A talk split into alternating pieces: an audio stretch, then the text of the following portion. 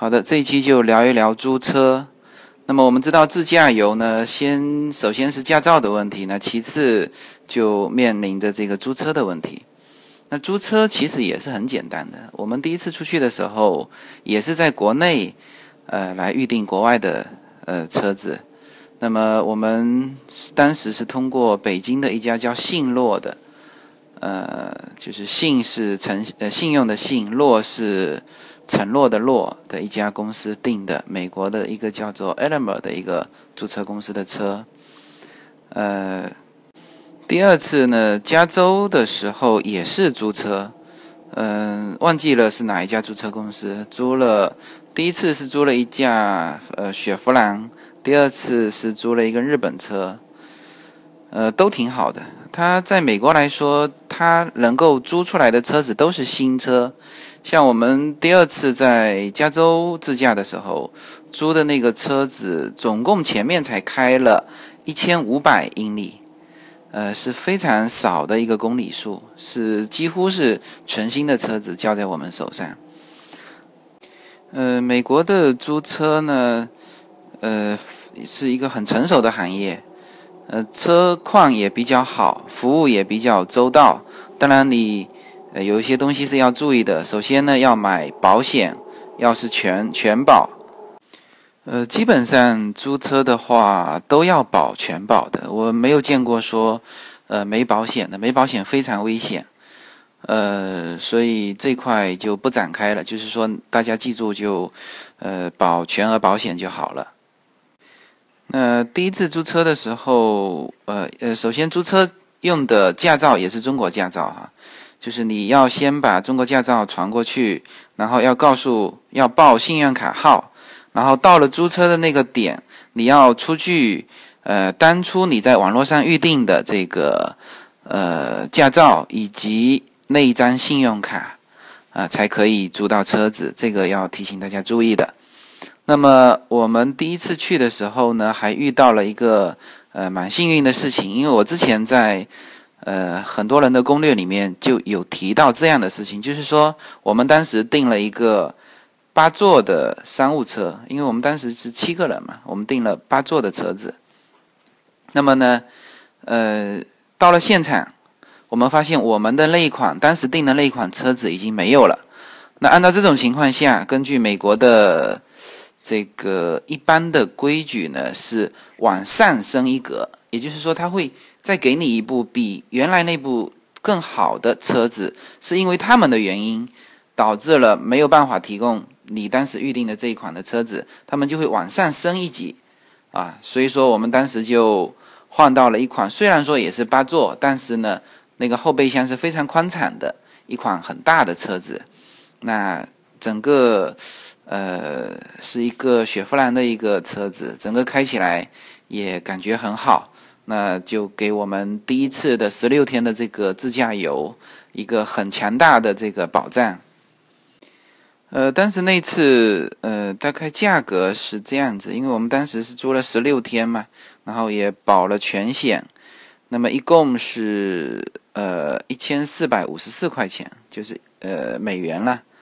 那因为我们当时是从呃，拉斯维加斯租的车子，然后到了西雅图去还车，所以还加了三百九十三块钱的异地还车费。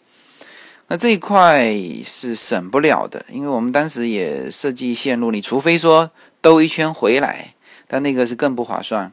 所以，呃，异地还车费在美国还是蛮贵的。呃，那部车子呢，当时赔了我们纵横美西三千英里啊。呃，也经历了很多事情，包括陷到沙地里面，呃，超速违章、撞车，始终呢都表现很好。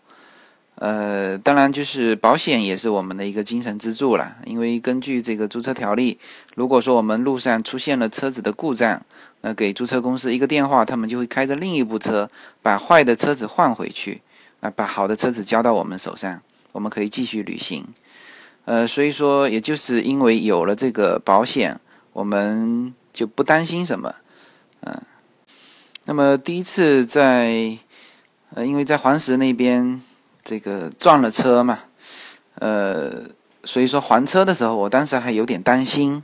我们是在西雅图还的车，那当时是还车的时候是这样子：你开到他指定的停车场，然后呢拿着钥匙，呃，以及之前的其实只有个钥匙了，之前也没有给我们什么文件。呃，你把钥匙给他，然后，然后我还想说会办一些很很多很复杂的手续，因为我我们把车子给撞了嘛。虽然说有保险。那结果，那个服务人员把钥匙一收，就说 “OK，可以了，你们可以走了。”哎，我觉得很奇怪，然后我就告诉他，我主动告诉他，我说我们的车子出了一些故障，就是撞车了。哦，他说：“那你你撞了什么地方？”那我就把地方告诉他，就是他他他拿了一张纸嘛，我就把这个部位画出来。那这个他说。听完了之后呢，说哦，OK，可以了，你可以走了。啊，我心想，就这么简单吗？呃，那后来呢是主要还是说有保险了。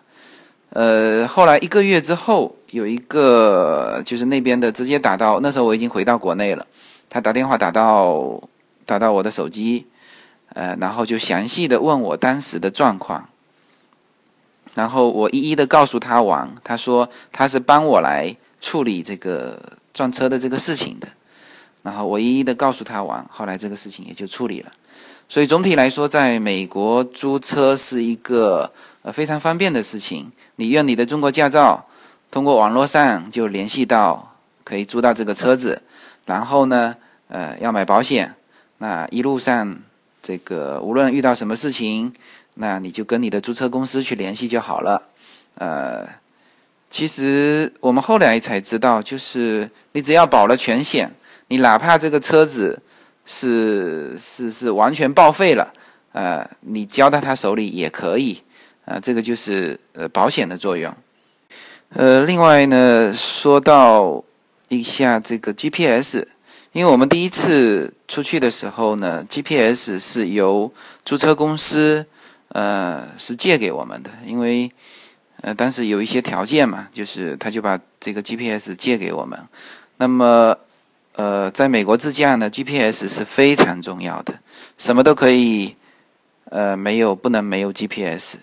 呃，这一点上，如果说呃你这边自己买，那当然我第二次去的时候就自己买了一个中文导航的 GPS。那如果说你没有的话，你也可以向这个租车公司借。呃，那当然是有一定的费用的。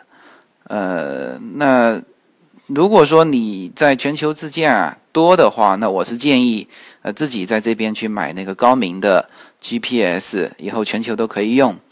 呃，因为租车公司的 GPS 呢，它其实也是租给你，而且费用也不低，好吧？这个是第二期的内容，就是聊一聊租车，怎么租车，怎么还车。